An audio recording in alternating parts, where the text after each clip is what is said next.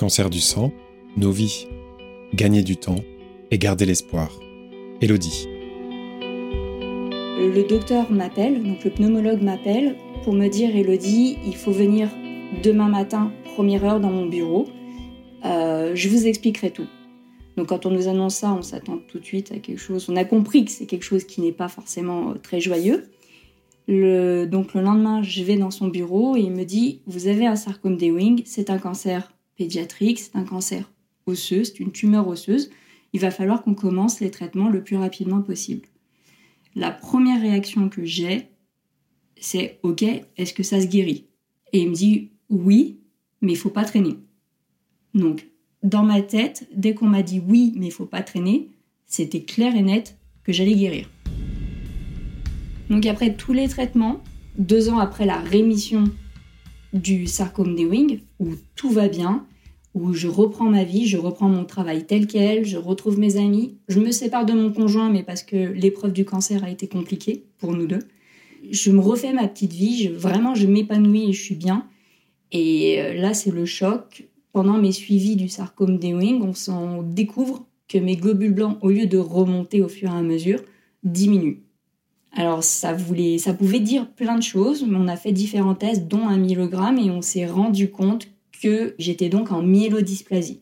La myélodysplasie, c'est l'étape juste avant la leucémie. Quand on m'annonce le diagnostic de la myélodysplasie, je le perçois beaucoup moins bien que la première fois, parce que tout simplement, j'ai conscience du travail qu'il va y avoir sur moi. Et en fait, je pensais être débarrassée de tout ça, et là, tout me revient dessus. Donc je le prends vraiment moins bien. Pour la mélodysplasie secondaire que j'ai, j'ai eu une greffe de moelle osseuse avec mon frère comme donneur. Je ne connaissais strictement rien en greffe de moelle osseuse. Je connaissais même strictement rien en moelle osseuse. Je confondais moelle osseuse, moelle épinière, etc. Comme tout le monde. Et deux ans après, tout se passe super bien, j'ai fait tous les protocoles, tout ce qu'il fallait. Je fais mon contrôle des deux ans, on me fait mon myelogramme. Et malheureusement, à ce moment-là, on m'annonce que la maladie est de retour. Pour cette rechute, ça a été très très compliqué parce que je me sentais bien. Je n'ai jamais rien vu venir. J'étais même, je me revois encore même le matin même, me regarder dans la glace et dire Ah tiens, Elodie, t'as enfin trouvé ton rythme de croisière. Et quand on m'a annoncé ça, bah, ça a été la descente aux enfers. Parce que euh, je partais de très haut et je suis arrivée très bas. Et il faut se le dire, la grève de moelle osseuse est souvent le traitement qu'on utilise en dernière solution. Et là, je venais de l'avoir. Donc, qu'est-ce qui me restait comme solution si on m'avait déjà fait la greffe et que ça n'avait pas pris? Donc, j'étais vraiment démunie et triste. De la rechute, on me dit diagnostic défavorable. Et ça, ça a été deux mots qui ont résonné en moi et euh, qui m'ont fait un espèce d'électrochoc et qui a rendu justement cette rechute très compliquée. Parce que diagnostic défavorable, sortant de la bouche de docteur, c'est vraiment pas une bonne nouvelle. Défavorable, c'est pas favorable, c'est défavorable. C'est en gros. Euh, bah, pour moi, je l'ai perçu comme vous avez plus de chance. En gros, on peut plus rien faire pour vous et c'est comme ça que je l'ai ressenti. Et là, j'ai eu comme une grosse baisse de morale et aussi une, bah en fait, la peur de mourir, tout simplement. Donc, ma docteure euh, prend du temps pour discuter avec moi de tout ce qui se passe, de voir comment je me sens, et elle m'explique que donc j'ai certes un diagnostic défavorable, mais qu'elle ne lâche rien et qu'on va reprendre un traitement de chimiothérapie qui va me laisser du temps pour peut-être envisager une nouvelle greffe, mais en tout cas peut-être avoir du temps pour avoir de nouveaux essais cliniques. Voilà. Et c'est ça dont j'avais besoin parce que moi je voulais pas finir tout de suite. Moi ma vie n'était pas finie. Moi je me sentais bien, j'étais au top de ma forme, je me sentais j'avais j'étais vraiment bien.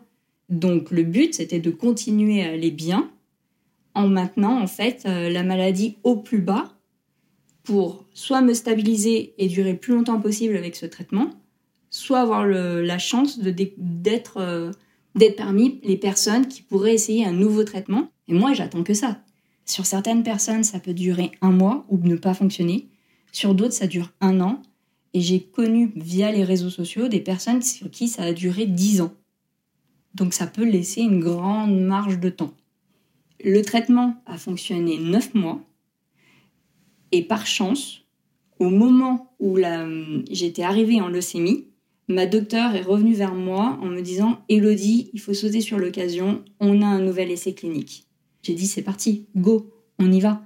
Et donc en deux jours, j'ai pris mes affaires, je suis partie en chambre stérile et j'ai testé un nouveau traitement. Moi, on me donne du temps à chaque fois. J'ai l'impression d'être dans le Fort Boyard avec les maîtres du temps pour rester le plus longtemps possible à récupérer les petites pièces d'or. Donc, euh, c'est à chaque fois une épreuve différente. Et euh, là, je, relance un sablier et euh, je suis toujours là. Je suis toujours en forme.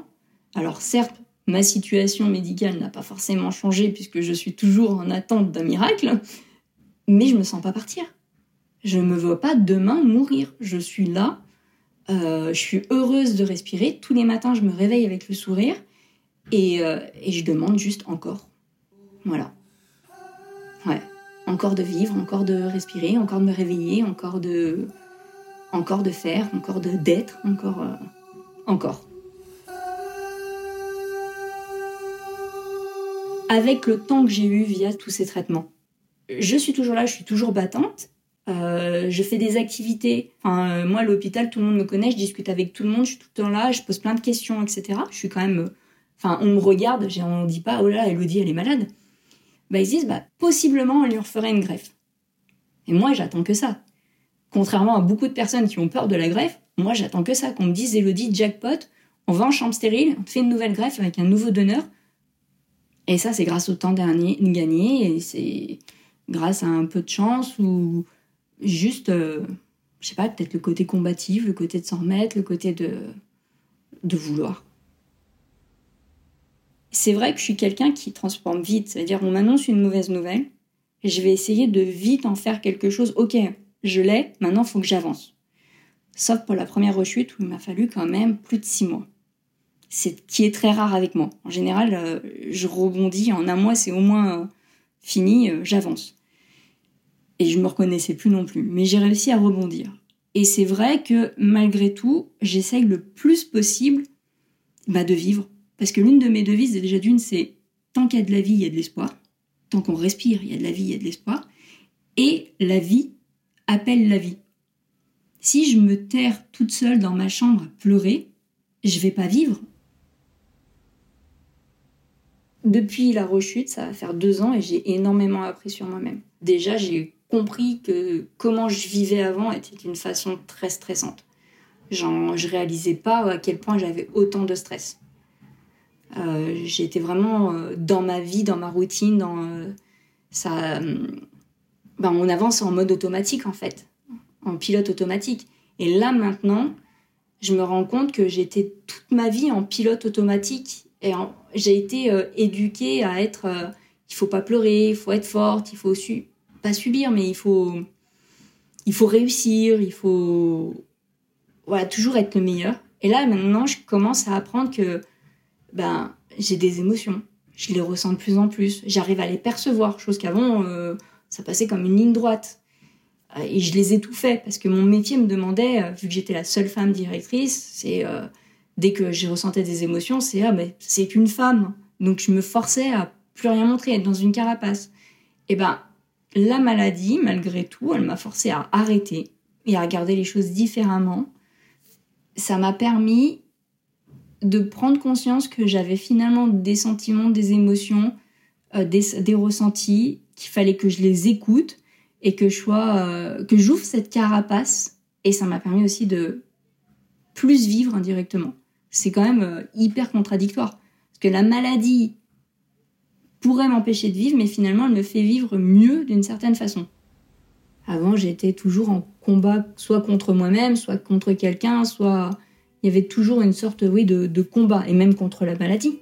Même face à mes précédentes, ma précédente maladie, c'est je partais au combat et j'ai gagné. Ça m'a fait, ça m'a permis de faire face à tout ça. Et euh, si j'en suis là aujourd'hui, c'est parce que j'ai été combattante. Ça, c'est sûr et certain. Et je perds pas cette combativité. Je veux juste l'emmener sur un rapport différent. Au lieu d'être un rapport de force, euh, je mets de la douceur dans mon combat. Si je dois pas m'en faire mal, je dois. Euh, je sais pas trop comment le décrire, mais en tout cas, c'est un, c'est un rapport différent. C'est je suis là, je me bats, mais je me bats pas contre moi-même, surtout. Si, je peux apporter cette énergie-là à d'autres, eh ben, au moins ça aura rendu utile cette maladie et, euh, et ça m'aura donné du sens à moi. Cet épisode du podcast Cancer du sang, Nos vies, a été réalisé avec l'association ELI, Ensemble, Lymphome, Leucémie, Espoir. France Lymphome Espoir, Silk, l'association Laurette Fugain, l'AF3M et Abvi. Rendez-vous sur votre plateforme de podcast habituelle pour retrouver tous les épisodes et vous abonner à la série.